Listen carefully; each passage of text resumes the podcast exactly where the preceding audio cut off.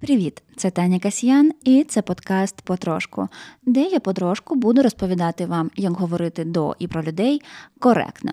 І сьогодні я буду говорити про вік і те, як називати коректно людей різного віку. На цей подкаст мене надихнула дискусія у Фейсбуці, до якої мене долучили нещодавно в коментарях. Значить, дано двоє людей у віці 50+, і питання, як їх називати, якщо вони вже не молоді. Похилі, літні, старі, ну як, люди поважного віку. Тож розбираємося. Почнемо з останнього. Люди поважного віку говорити некоректно, тому що людина без прив'язки до свого віку заслуговує на повагу і в 15, і в 30 років, і в 45, і в 68. Казати, що хтось в якомусь конкретному віці заслуговує на повагу, це просто ейджизм, дискримінація за віковою ознакою прикметник старі може часто траплятися в медіа та українському законодавстві, але ним можна зачепити ту групу людей. Ну, яка себе так не ідентифікує і не відчуває.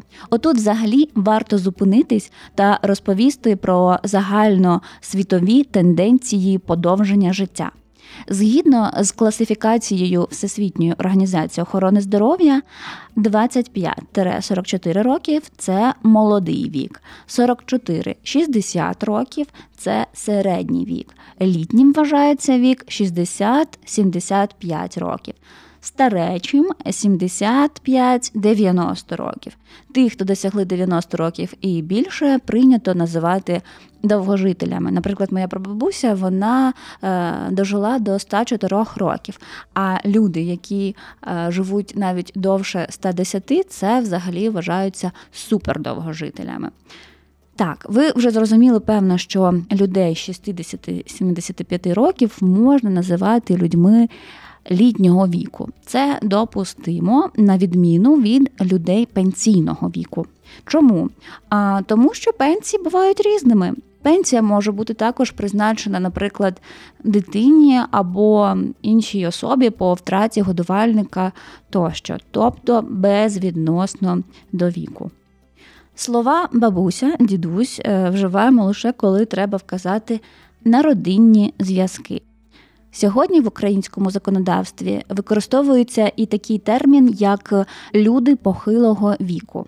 Отут зауважу, що ми говоримо люди похилого віку, люди літнього віку, і знову ставимо на перше місце людину, не літні чи похилі, е, не літні чи похилі люди, а саме людина літнього віку. Пам'ятаєте, я розповідала у першому випуску цього подкасту про принцип спочатку людини. От з ним ви ніколи не помилитесь. Але найбільш універсальним терміном для позначення різниці у віці. Того покоління, про яке ми говоримо чи пишемо, е, можуть бути старше покоління, люди старшого віку, старші люди. Просто констатація факту. Старші старші, без будь-якого оцінювання та емоційного забарвлення.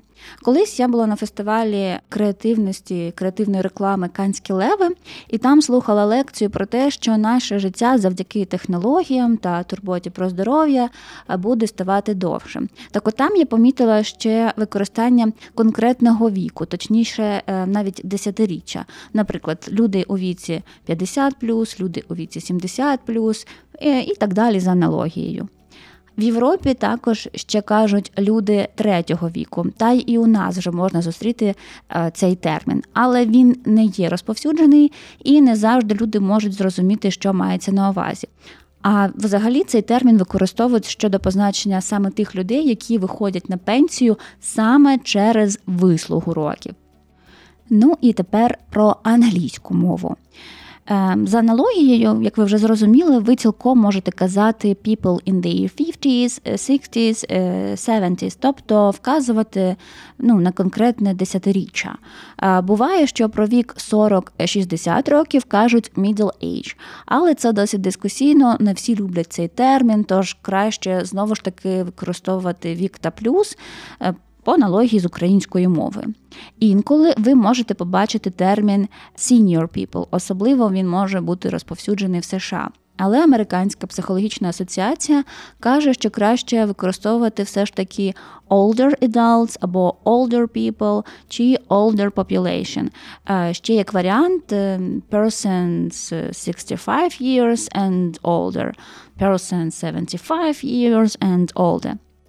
The aged та age independence краще не використовувати, як і популярний термін elderly. Люди старшого віку його не дуже полюбляють, бо він для них асоціюється з безпорадністю. Фахівці, які вивчають інклюзивну мову, також радять не використовувати такі слова, бо вони радше виокремлюють людей певного віку від решти суспільства та й закріплюють стереотипи стосовно віку. Це був третій випуск е, подкасту потрошку, і в мене є ідеї щодо наступних епізодів, але мені цікаво, можливо, у вас вже виникають питання, як називати тих чи інших людей і як коректно до них звертатись. Ви можете мені писати е, в Фейсбуці чи Інстаграмі. Я завжди з радістю зреагую та зроблю про це новий випуск.